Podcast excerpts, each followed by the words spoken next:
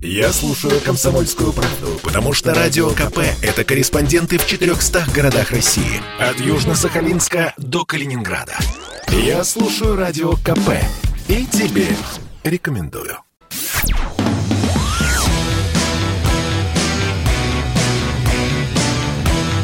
«Война и мир». Программа, которая останавливает войны и добивается мира во всем мире. Всем добрый-добрый вечер. Не знаю, как у вас, а у меня денек сегодня ого-го-го-го. Не считая того, что я чуть не опоздала на главное свое свидание понедельника с Дмитрием Юрьевичем Пучковым. Дмитрий Юрьевич. Я уже сидел в засаде и поджидал. Я бежала через всю Москву, чтобы сказать вам добрый вечер. Так, вас покидает красивая дама, Дмитрий Юрьевич. Кира Ярмыш, так сказать, прощай, Россия, чемодан, вокзал, вот это вот все. Давайте с конца. Вы знаете, кто это? Что-то возле Навального, по всей видимости. Слушайте, да? Гениально. Что-то возле Навального. Его пресс-секретарь. Так-то. То есть, значит, Алексей Анатольевич у нас места не столь отдаленные чалиться и чефирить, а Кира Ярмыш, я так понимаю, там и у нее тоже было все, не слава богу, и могли, так сказать, приговорить, чемодан, вокзал, Финляндия. Что думаете по этому поводу? Где идейность? Где борьба? Где Ленин, черт побери?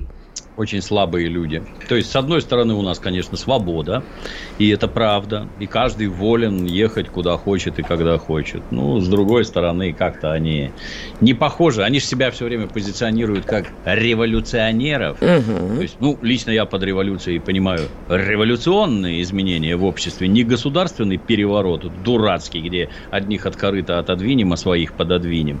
Но как-то они не тянут даже на организаторов госпереворота. Как-то вообще ни о чем. Вот что странненько. Смотрите, 16 августа ее приговорили к 1,5 годам ограничения свободы по санитарному делу. Это что же у нее за друзья такие у Киры Ярмыш, с учетом, что главный ее друг уже в местах не столь отдаленных, которые помогли ей покинуть Россию, с учетом, что, в общем-то, у нее есть решение суда. Вот меня бы кто куда выпустил, простите. Вот если бы на меня такое дело висело. Ни в Финляндию, ни на землю обетованную. Как же ей-то удалось?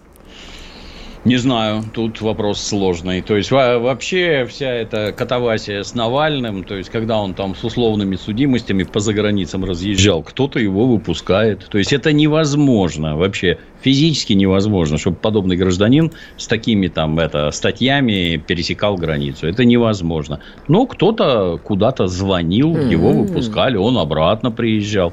Ну, так и тут, по всей видимости, какая-то невидимая рука осталась. Может быть. Я не знаю. В каком месте она пересекала границу, как это. Может, она как в советских этих про пограничников, коровьи копыта задом наперед и через контрольно-следовую полосу крупными прыжками. Так, пока мы с Дмитрием Юрьевичем будем проводить расследование, выяснять, где же эта самая рука, которая помогла Кире Ярмыш покинуть Россию, давайте задумаемся над философским все-таки вопросом. У нас впереди выборы в Госдуму. Так уж получилось, что наши западные партнеры обожают разыгрывать в медийном поле жертв кровавого режима. Вот хлебом не корми, печеньками корми, дай только разыграть.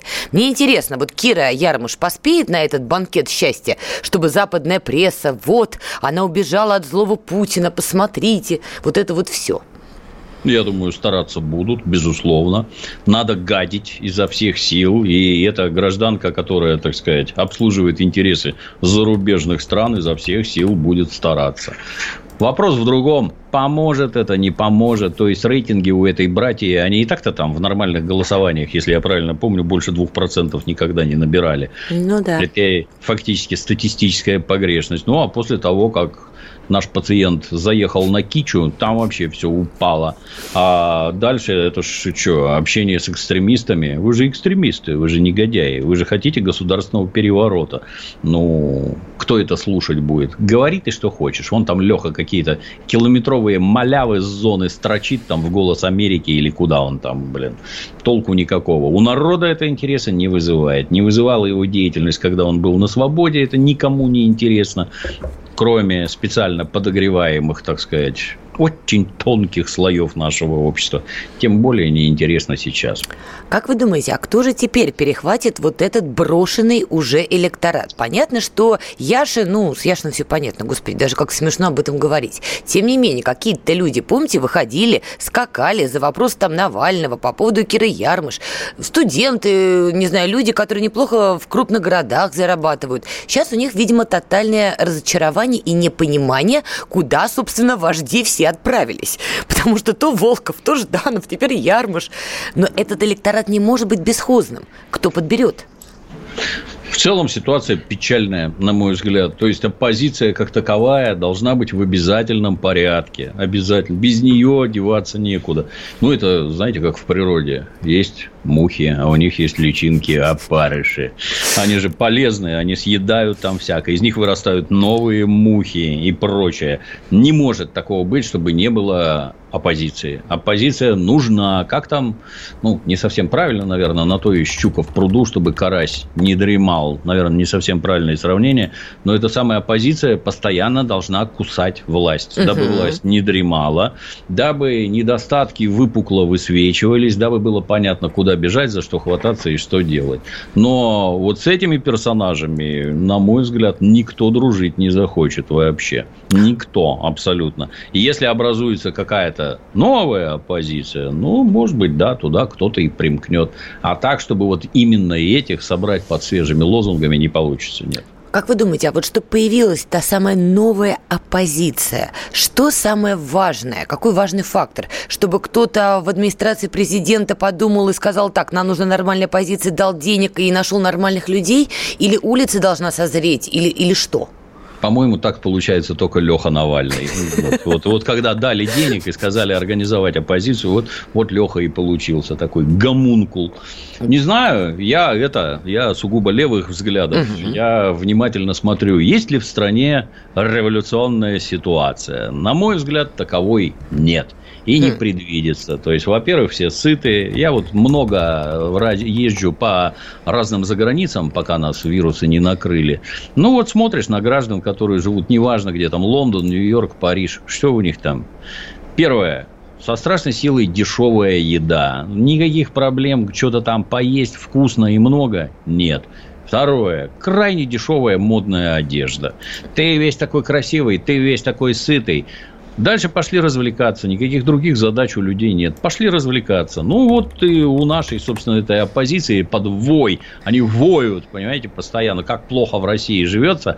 А помните, был такой отличный ролик, когда там народные массы шли не то на Болотную, не то на Сахарова. И их там тормозили толковые парни, девчонки. Расскажите, а что на вас надето?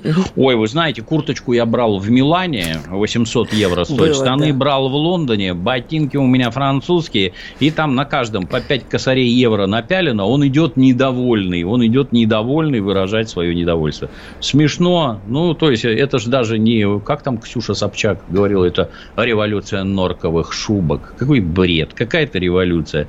Люди сытые, им просто нечего делать, им нечем заняться. Какого-то, так сказать, такого молодецкого комсомольского задора нет. Мы же даже видим с этими бегствами. А как же идеи, а как же там жертвенность, а как же я там на баррикаду, там рвану тельняшку туда-сюда. Ничего нет. Они просто развлекаются. Для них это такое, времяпрепровождение, так скажем. Как идейных нет. С идейными у нас, правда, проблемки. Вы сказали, что вы не видите сегодня в России предреволюционной ситуации. Как вы думаете, а почему ее нет? Мы же не можем говорить, что по масштабам всей больницы, скажем так, все живут отлично. Регионы беднеют. Но это факт. Конечно. Это тут важно понимать другое, что все это может в мгновение ока измениться. Точно так же, как это было в Советском Союзе. Только что у нас было счастье и удовольствие, бац, и мы уже летим в пропасть. Это мгновенно меняется. Да, это, в первую очередь... Падение уровня жизни. Вот как только становится нечего жрать, так сразу народ активизируется. Так сразу вот это нам не нравится, сделайте лучше. Как произошла Великая Октябрьская социалистическая революция? Она же не на ровном месте случилась. Сложилась революционная ситуация, когда миллионы вооруженных граждан были в тылу, все они были крестьяне, а война, оказывается, велась за то, чтобы взять штурмом Константинополь, проливы и начать продавать зерно. Дома жрать нечего, а они зерно хотят за кордон продавать. Ну, большая геополитика, Дмитрий Юрьевич. Я сильно упрощаю, но вот эти вот люди с винтовками, которые были в городе Петрограде, да, они революцию сделали. Но в настоящий момент лично я ничего подобного не вижу.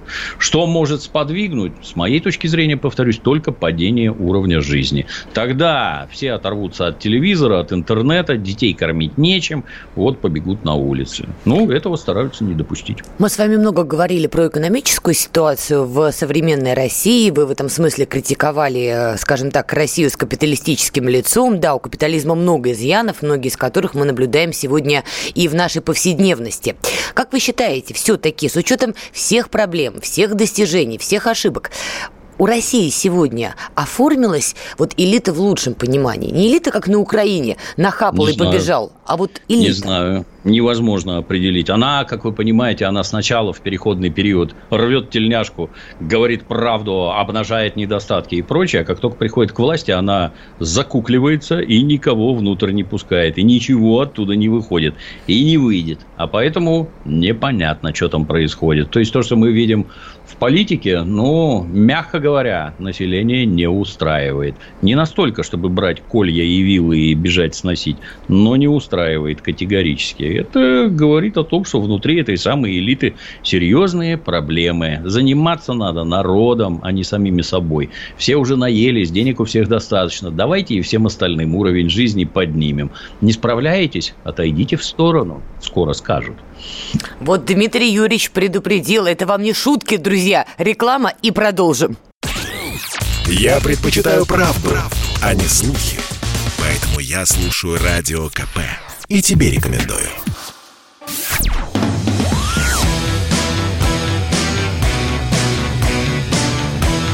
«Война и мир» – программа, которая останавливает войны и добивается мира во всем мире. И мы снова продолжаем. До ухода на рекламу у нас был такой философский отчасти вопрос, но очень насущный. Это все-таки появилась в современной России элита во всей глубине этого понимания, пассионарная элита. Вопрос на самом деле не праздный, потому что если мы посмотрим по сторонам света, увидим разные примеры. Ну вот Украина.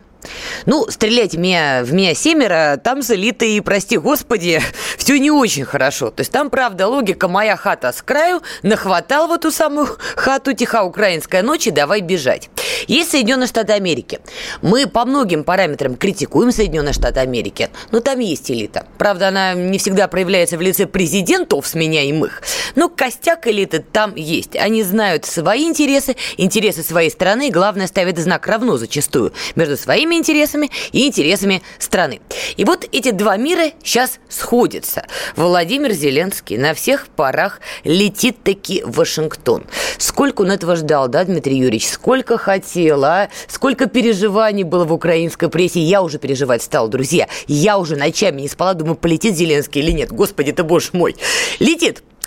Должен быть 31 августа, но встреча с Байденом переносится на 1 сентября, День знаний, ха-ха. Но вообще Байдену немножко не до Зеленского. У него там с Афганистаном малость проблемки происходит.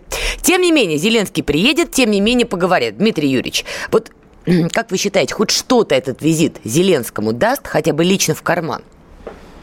На мой взгляд, чисто клоунада. То есть, это ни к чему никого не обязывает. То, что Соединенные Штаты делают в отношении Украины, они делают это, потому что им надо это делать. Вот они выращивают бешеную гиену на сопредельных с Россией территории для того, чтобы натравить их.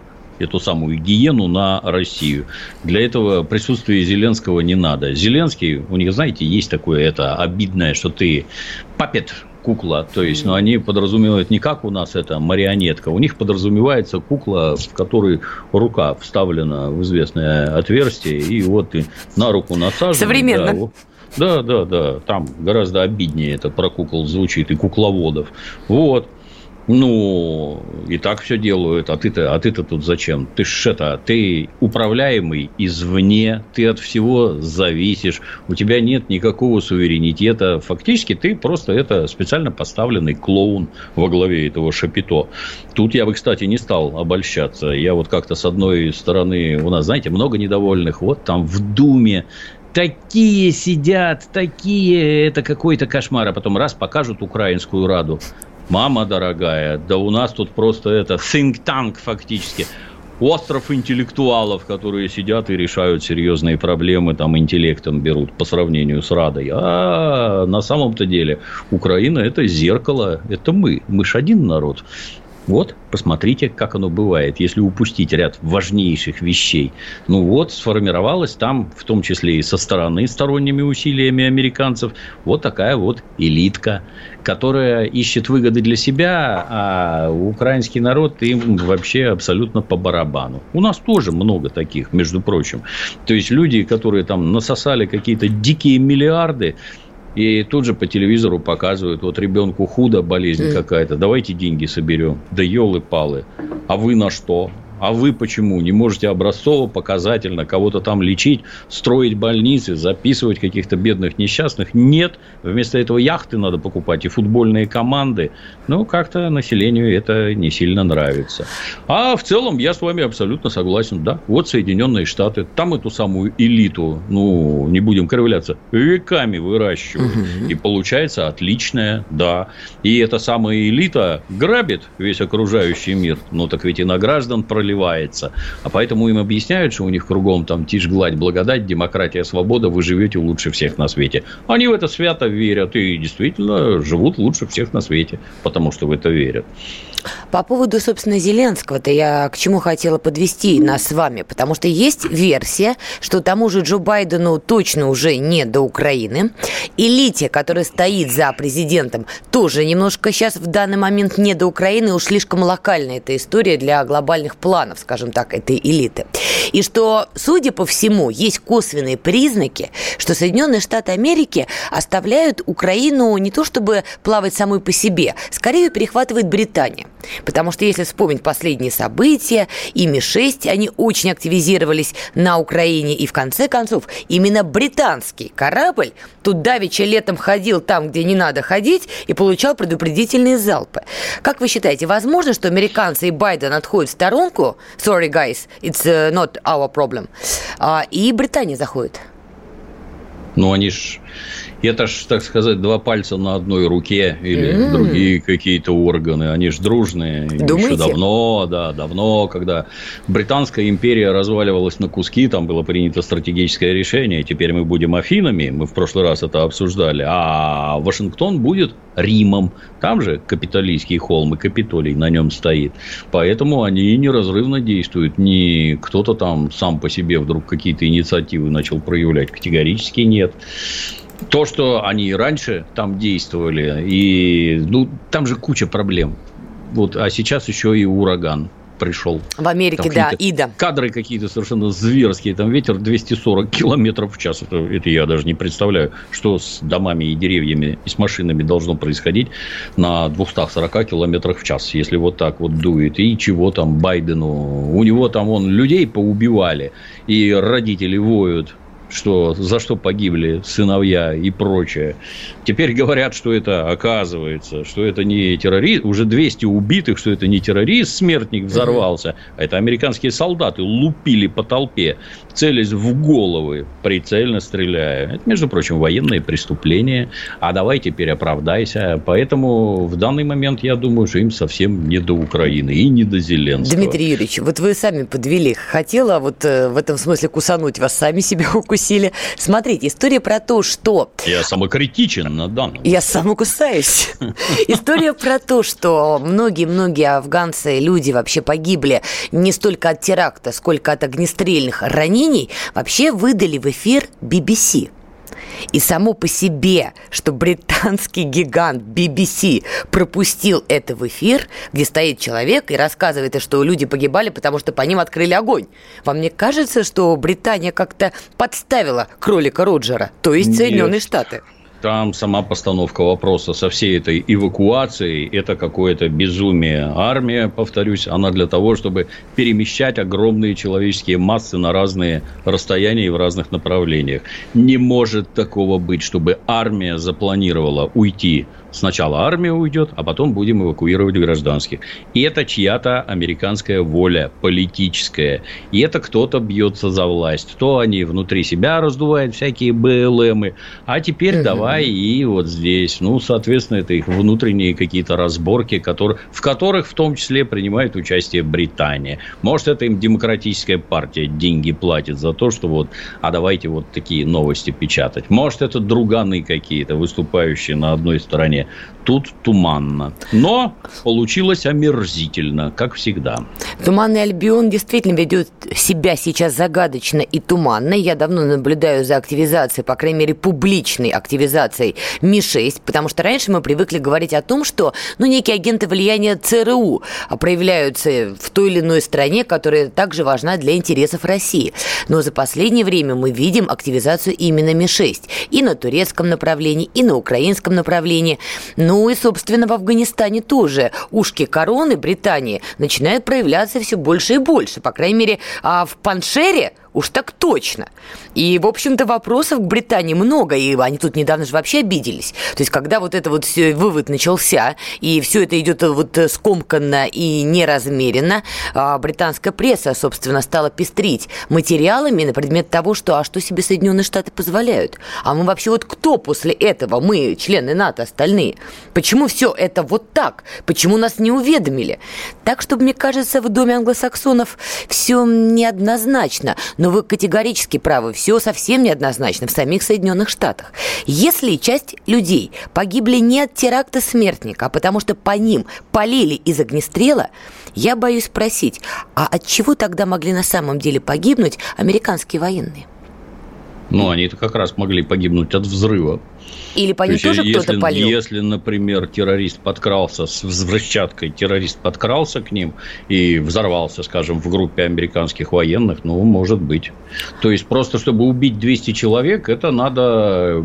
противопехотную мину специальную, такие, знаете, бывают такие МОН-1, они как противотанковая мина, только их вешают плашмя, и она там железными шарами набитая, она взрыв, и куча шаров вылетает в сторону личного состава. Вот такими, да, но если это отдельный человек взрывался, такого количества жертв просто не может быть. Это кто-то лупил по толпе из пулемета. Или много народу стреляли из стрелкового оружия. Ну, а количество травм пулевых в голову, но это специально обученные люди, специально целившиеся по головам. А кто там еще был-то, кроме американцев? Никого. Знакомый почерк, да, Дмитрий Юрьевич? Сколько раз мы это наблюдали? Отвратительный, но знакомый. Я лично последний раз его помню. Это протесты в Ираке, 19-й год, когда тоже появляются на крышах снайперы, начинают палить по двум противоборствующим лагерям. И в результате то, что там стало происходить, как маховик обрастало. Технология давно известна. И вообще к американцам много вопросов, потому что понятно, что договаривался о выводе еще Трамп. При Байдене он начался как-то вот совсем неправильно. Но, в общем-то, не он должен был отвечать за это, а военный, Пентагон. Пентагон-то особо не менялся. Давайте продолжим эту беседу после рекламы. Послушай, дядя, Радио КП. Ведь недаром я его слушаю и тебе рекомендую.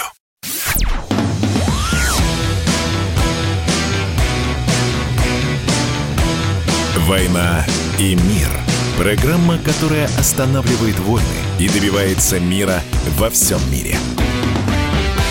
Нет, вы меня простите, конечно, но что-то странное происходит в Соединенных Штатах Америки. Итак, Дмитрий Юрьевич, на той неделе вы справедливо отметили, да, Трамп договаривался о том, что будет вывод контингента, но не так же, сказали вы тогда. Был некий план, как его выводить. Но планировали-то военные. Я понимаю, что Байден главнокомандующий, лицо стран, все понятно. Но реально же планированием занимались военные, они никуда не делись. Как так получилось тогда, что выводится вот так косо? И опять же, вот тоже новости, извините, в копилку. Это называется «Господи, жги». Понимаете, они наносят удар по боевику, как они заявляют. Вместо этого гибнут мирные люди, семья, 9 человек погибло, из них 6 дети. Девочке там 2 года и второму ребенку 3 года. Но что происходит-то у них? Ну, это мы просто недостаточно зорко следили за тем, что там происходило все эти 20 лет. Например, ехал бензовоз и поломался возле кишлака. И, увидев поломавшийся бензовоз, туда прибежала толпа местных жителей с чайниками, склянками, бутылками налить себе керосина. И вот они наливают керосин, а в воздухе кружит немецкий истребитель и докладывает: вот тут скопление какое-то, явно душманы. И самолет туда как жахнул ракетой по остаткам керосина в цистерне и по этой собравшейся толпе. С одной ракеты 90 человек убил. И это происшествие вида, цистерна, понятно, что-то вот произошло. А сколько раз они по свадьбам лупили, где там народ собрался, а мы сюда ракету засадим. Это, как она там, collateral damage, такие сопутствующие потери. Это не считается. Мы же хорошего хотим. А сколько их с дронов они народу поубивали. Водители дронов сидят в Америке, дроны летают в Афганистане. А вот мы тут лупим по всему, что же вообще шевелится. И ни за что не отвечаем. А это не военные преступление, что ли? Как так? Как это вы... Тут понять-то можно военных. Они не могут там, как уголовный розыск, вести какую-то оперативную работу годами, дальше проводить полицией задержание, доставлять там в суд, еще что-то дорасследовать. Тут всех убить надо, так сказать, еще на взлете. Вопрос, а чего вы их не убили до того? Вот этих вот игиловцев. Если это руководители какие-нибудь, или если это совершенно конкретные террористы, о которых вы знаете, почему вы их не убили раньше? А почему вы не послали свой мега-спецназ, который так ловко простреливает гражданам Афганистана головы? Чего вы их туда не послали? Вот бы пулями подстрелили, и никто бы не пострадал. А тут взять в жилую постройку, засадить ракету, и при этом говорят: ой, вы знаете, там тротил лежал в машине, поэтому такой ущерб. И убить 6 детей. Да ты оправдывайся после этого как хочешь. После людей, падающих с самолетов и убитых детей. Это они всю семью, говорят, убили. Там не то 8, не то 9 человек, из них 6 дети. Этому есть какие-то оправдания? Или солдат американской армии — это существо одного порядка, а вот эти вот афганцы — это не совсем люди, по всей видимости. Их мочить надо сразу, с детьми и всякое это. Это мне сразу напомнило художественный фильм «Иди и смотри». Вы такой смотрели? Да. Конечно, я надеюсь. Да. Зачем ты детей бросал в огонь? А потому что из них вырастут такие же, как вы. Говорит нацист в ответ. Это вы и есть красавцы. Чем вы от них отличаетесь-то? Ничем. Вы знаете, вызывает тоже еще много вопросов и разных мыслей. Смотрите, они сейчас заявляют о том, что они будут наносить удары по боевикам ИГИЛ, террористы, запрещенные в России, в том числе как месть за теракт, в ходе которого погибли американские военные. Я вспоминаю эту странную пресс-конференцию Байдена. Я выписала его цитату. Просто вдумайтесь, да, друзья, которые нас слушают. «Лидеры ИГИЛ, отдавшие приказ об атаке, — говорит Байден, — у нас есть ряд причин полагать, что мы знаем, кто они. Это не точно.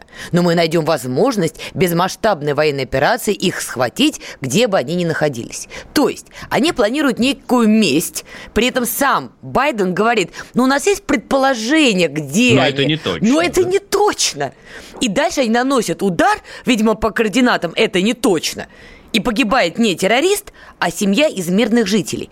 И такое ощущение, что они как будто специально подливают масло в огонь. Просто специально. Спрашивается, зачем? Я думаю, они ничего другого просто делать не могут. То есть, на войне, как на войне. Мирные жители гибнут гораздо чаще, чем солдаты. Это отвратительно, но это так. Солдата учат, как от чего прятаться, где скрываться, предохраняться и прочее. Мирный житель ничего этого не умеет. Какая-нибудь мама с детьми, естественно, она не успеет с такой скоростью, как этот сайгак из спецназа бегает. Естественно, она не успеет там со своим выводком куда-то добежать. И ее убьют, и ее детей. Извините, так получилось. Но вот эти их так получилось, повезло им с интернетом. Сами придумали, сами теперь расхлебывают. Когда все видят, все все знают, здорово. А 20 лет что вы там делали? А что вы в Сирии их поддерживаете? А что ваш партнер по НАТО, Турция, поддерживает этот ИГИЛ? А как это у вас так получается? А вот в Афганистане они что делают? Они с вашего разрешения там находятся? Если ваша разведка видит и знает абсолютно все. Они с вашего разрешения там находятся? С какой целью? Чему вы их там мучите? К чему вы их готовите? Ну, справедливости ради, просто я помню публичное заявление американцев, да, было много вопросов, что, ребят, вы там сбрасывали оружие в Сирии, ну, как вы заявляли, умеренной оппозиции, умеренной в кавычках, конечно, но цитата. Как получилось, что вот это оружие для умеренной оппозиции в итоге оказалось в руках боевиков ИГИЛ?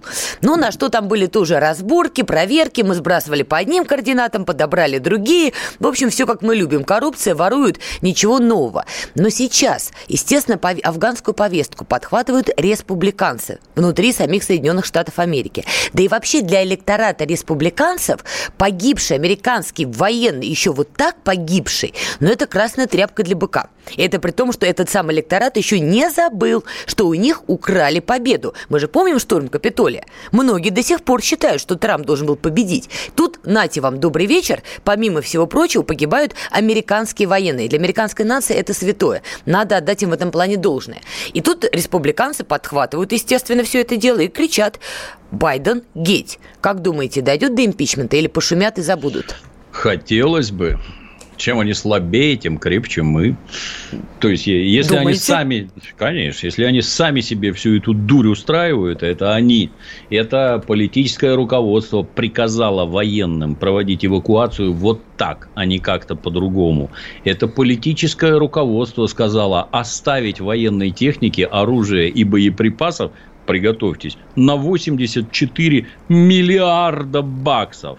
А решите задать вопрос, а это осознанный шаг или это так получилось? Вот 84 миллиарда, они никакой роли не играют, эти автомобили, бронетранспортеры какие-то, самолеты, вертолеты, бомбы, снаряды, пушки, автоматы, патроны. Это просто так? Или вы заранее проспонсировали какую-то зверскую войну, которая там начнется после вашего ухода? Да, именно это мы и делали. Нам нужен очаг напряженности. То есть зверская война? Естественно. Ну, то, что эти талибы, как только они захватят власть и изгонят этого белого сатану, это совершенно очевидно. Им дальше никому ни с кем не по пути. Каждый там побежит в свое ущелье от всех огораживаться, как в Паншере. И договориться ни о чем нельзя. И это будет гражданская война уже внутри Афганистана, уже промеж афганцев. Но зато вот я вчера, по-моему, прочитал, что талибы, они, значит, в провинции Гельменд на построенных американцами плотинах там пустили воду наконец-то, чтобы вода пошла в Иран, где стараниями американцев они 1 миллион человек лишили воды для полива полей. Что-то это мне напоминает. Как Крымский канал перекрыли укронацисты, так и тут, смотрите, какая схожесть. Вот как делает белый хозяин, то же самое подчиненные Зеленского делают. Вот слово в слово. Молодцы. Смотрите, по поводу Талибана интересная история. Ну, де-факто они уже зашли в Кабул и власть худо-бедно взяли. Ну, как худо-бедно, ладно, чего уж я кривляюсь. Взяли.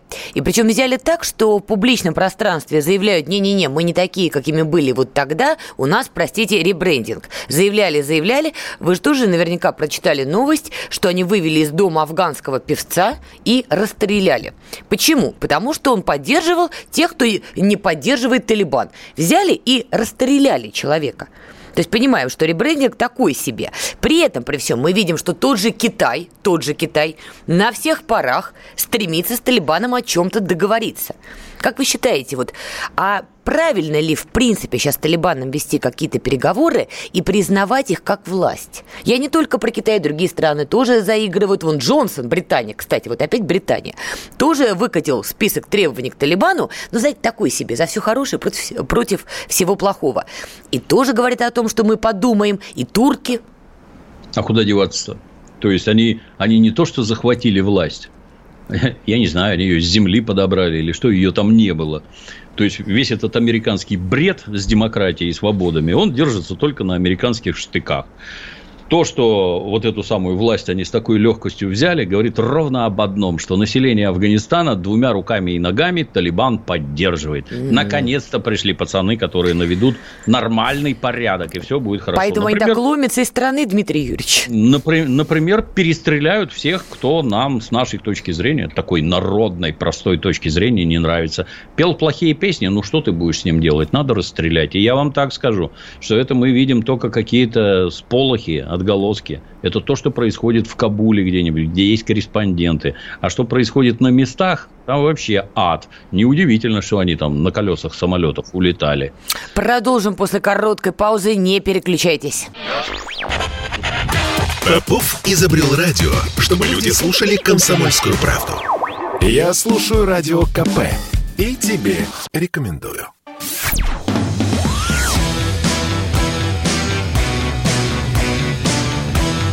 «Война и мир» – программа, которая останавливает войны и добивается мира во всем мире. Много-много гадают все-таки у американцев, все пошло по швам, простите, да, или так и планировали. Вот, на мой взгляд, на самом деле очень показательно будет, переизберется Байден в итоге или нет. Потому что мы все помним историю с Рейганом, который в 82-м году отправил контингента в Ливан. В 83-м с этим контингентом происходит, мягко говоря, неприятная история. Террористы врезаются, они все погибают, что совершенно не мешает Рейгану в 84-м году успешно переизбраться.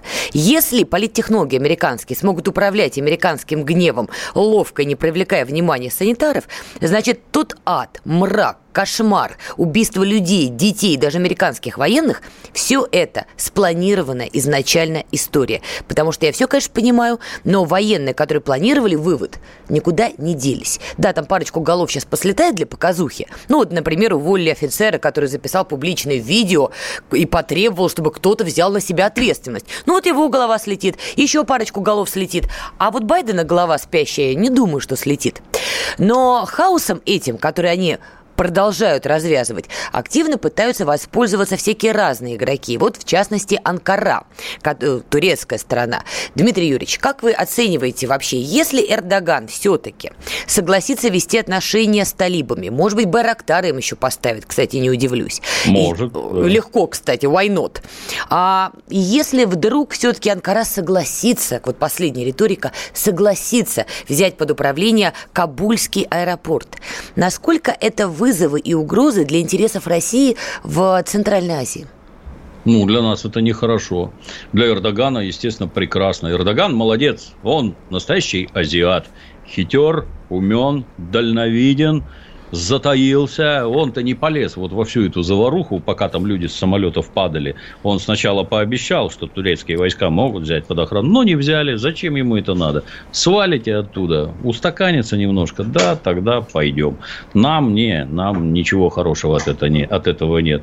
Я бы чуть-чуть вернулся, что гражданин Рейган был серьезный президент. Там все эти сказки, он актеришка, никакой он не актеришка, он из губернаторов Калифорнии, если я правильно помню, шел в президенты, имея чудовищный опыт управления. Он строил рейганомику, он страну поднимал, и за это ему многое прощалось. Но вот, как говорят, что войну во Вьетнаме они проиграли из-за фотографов и журналистов, которые снимали не то, что надо. И вся Америка в ужасе смотрела, вы что там творите, блин. А зато потом они все эти уроки переосмыслили, и когда была первая война в заливе, когда они пускали только тех, кого считает нужным позвать Пентагон, и все готовые материалы тоже идут через Пентагон. И тогда вся американская СМИ, общественность взвыла и сказала, что это была самая лживая война, какую они только видели. Были сделаны прекрасные выводы, уроки. Вот пускаем только этих, снимаем только вот это, посмотрите на победы американского оружия. А теперь интернет. И куда ты опять от него спрячешься? А они, суть-то в том, что они постоянно творят такое, что наш друг Ассанж все это прекрасно показывал. Они творят такое, что за это только перед судом отвечать. И вот теперь опять видно. И вот вы здесь устроили, вы тут устроили. Здесь вы 200 человек перестреляли. Тут вы 6 детей сразу убили. Отлично у вас получается. Я думаю, это им даром не пройдет. А внутри, само собой, все это будет использовано для политической борьбы против того же самого Байдена. Да, это ты виноват. Лично ты. Ну, CNN пытаются его очень смешно, кстати говоря, обелить. Они дают заголовки, я лично их читала, смеялась в голос. Страшное предупреждение Байдена сбылось. То есть Байден не виновник, по версии CNN. Он Кассандра, друзья. Он всех предупреждал, плакал, а его никто не слушал. Понятно, что его пытаются выбелить и как-то отодвинуть. Но, с другой стороны, вы говорите, если они будут слабеть, нам только лучше, мы будем крепнуть. Правильно я вас услышала? Конечно. Да, ну, а как же мировая экономика, которая подвязана на них? Но если они расшатаются, нам не очень хорошо будет. Ну, надо дружить с Европой и с Китаем. Не-не-не, так плохо, как у них, у нас не будет. Будет плохо, безусловно, но так, как у них, нет, не будет. Обама же порвал нашу экономику в клочья. Ну, вот, а она растет и растет. И какая она уже в мире по счету, там, 5-я недавно была, да? Под все эти сказки, что у нас ничего не происходит, ничего не строится. Я тут на прошлой неделе ездил на форум, как правильно называется, «Армия-2021». Да. Поехал на болиде, помчался по новой трассе Санкт-Петербург-Москва. Ехал, утирал слезы просто. Там скорость ограничения стоит 130. Значит, можно мчаться 150. Граждане счастливы. Тут вот остановился, закусил, здесь заправился, тут сортир, еще чего-то там. Красота и благорастворение. Мы вообще в ужасе. Доехал до места. Там такая наша военная техника, что я только бегал, слезы утирал. Совершенно очевидно, экономика порвана в клочья. А вокруг бегают граждане из Африки, граждане из этих саудитов, я не знаю из кого, вот в таких фуражках, что Пиночет зарыдает от зависти, с погонами, как разделочная доска. И все покупают, покупают, покупают. Вот правильный, кстати, ход. Не надо пытаться делать мерседесы. Танки хорошо получаются. Давайте танки продавать. Вон как разбирают. Отрадно. Ну, кстати, вы на агента Обаму-то уж сильно не ругайтесь. Вот человек все правильно сделал. Говорил, что про Россию, а в клочья порвал экономику Украины. То есть, так вот совсем честно, ровно это он и сделал. Причем растрепал прямо основательно. Но давайте все-таки вернемся к нашему партнеру геополитическому, товарищу Эрдогану. Я к чему, собственно, начала. Анкара готовится объявить о создании союза тюркских государств. Помимо Азербайджана, Казахстана, Киргизии, Туркмении, понятно, что амбиции Эрдогана касаются всех тюркских народов. А часть этих народов является неотъемлемой частью Российской Федерации. Неотъемлемой. Татарстан, Башкирия и так далее. Как вы считаете, как быстро аппетиты Эрдогана вырастут, что он может попытаться перейти красную черту? А красная черта – это что? Красная черта – это, например, совсем уж неприлично вести себя в Центральной Азии, в зоне и наших национальных интересов, играть на чувстве нацбилдинга в этих странах через русофобию. Это первая красная черта. Пантюркизм за счет русофобии. Ну, а вторая – проводить подобную работу, например, в отношении жителей Татарстана, Башкирии, неотъемлемой части Российской Федерации. Да, они все время этим занимаются. У нас вроде и якуты тоже тюркоговорящие, если я правильно помню, и алтайцы. То есть, там весь этот мегахалифат, он просто вот нарисован. Уже все, так сказать, готово. Оно же не совсем так, как я понимаю, они производят. То есть, а давайте мы вот построим вам школу за турецкий счет, а давайте мы ваших самых талантливых студентов увезем в Турцию, поучиться в наших учебных заведениях. Давайте там всех завербуем. Давайте вам объясним, ну, на так называемых простолюдинов, это же все примитивно. Лучше всего действует самое примитивное. Если в Европе кого-то спрашивать, кто во всем виноват, ответ известен. Еще Адольф Гитлер его подсказал. Если в Средней Азии спросить, кто во всем виноват, ну, понятно, русские, елы-палы. Тут не надо вообще думать. Уже вон 30 лет долдонят, а туркам надо только с лейкой ходить и поливать эти замечательные всходы. Люди, если мы не обращаем должного внимания на тамошнюю элиту, как на Виктора Януковича, вот не обращаем внимания, и если эта элита переходит на сторону наиболее вероятного противника, ну, кранты этим странам. И нашим интересам в них кранты.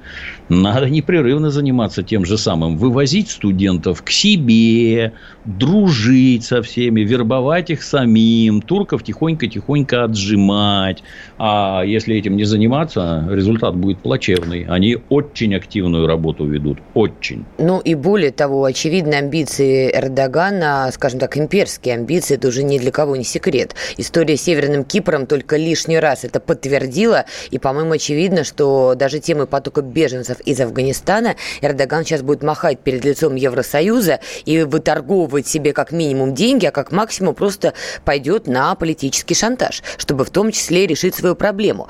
То есть я к чему говорю? Да, Америка наш большой, заклятый, скажем так, и партнер, и не партнер, но они, извините, далеко, а тут под носом целая империя поднимается из руин и, в общем, не стесняется этого.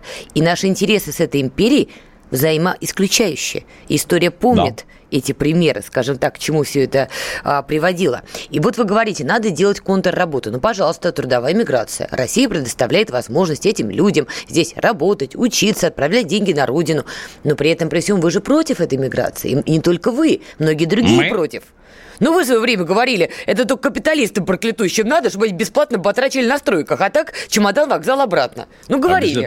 А без этого весь капитализм накроется. И если у нас капитализм, то их жизненно необходимо завозить. Нравится нам с вами, это не нравится.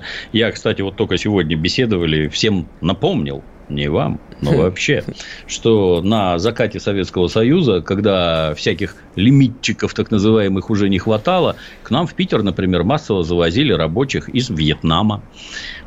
А чем это отличается от пацанов из Узбекистана и Таджикистана? Ничем абсолютно. Вот так жизнь устроена. И придется вести. Лучше вести к нам. Лучше обрабатывать их тут. Категорически нельзя допускать турецкого влияния. Категорически. Это потом будет не расхлебать вообще. Но это уже все тяжелее и тяжелее расхлебывать, потому что турецкая история даже в Карабахской войне, вот последняя, которая была, она ставит очень много вопросов, много троеточий, и пока не очень понятно, как действовать дальше. Тем более Эрдоган уже показывал, что он не совсем, скажем так, последователен. Иногда выкидывает странные кульбиты. Дмитрий Юрьевич, ну, как считаете, если что, победим, сдюжим? Ну, 500 лет воевали, наверное, опять справимся. Оптимистично, на пасашок. Еще 500 лет повоюем. Чуть-чуть, фу, не дай бог. Все, увидимся через неделю. Счастливо. Счастливо. Спасибо.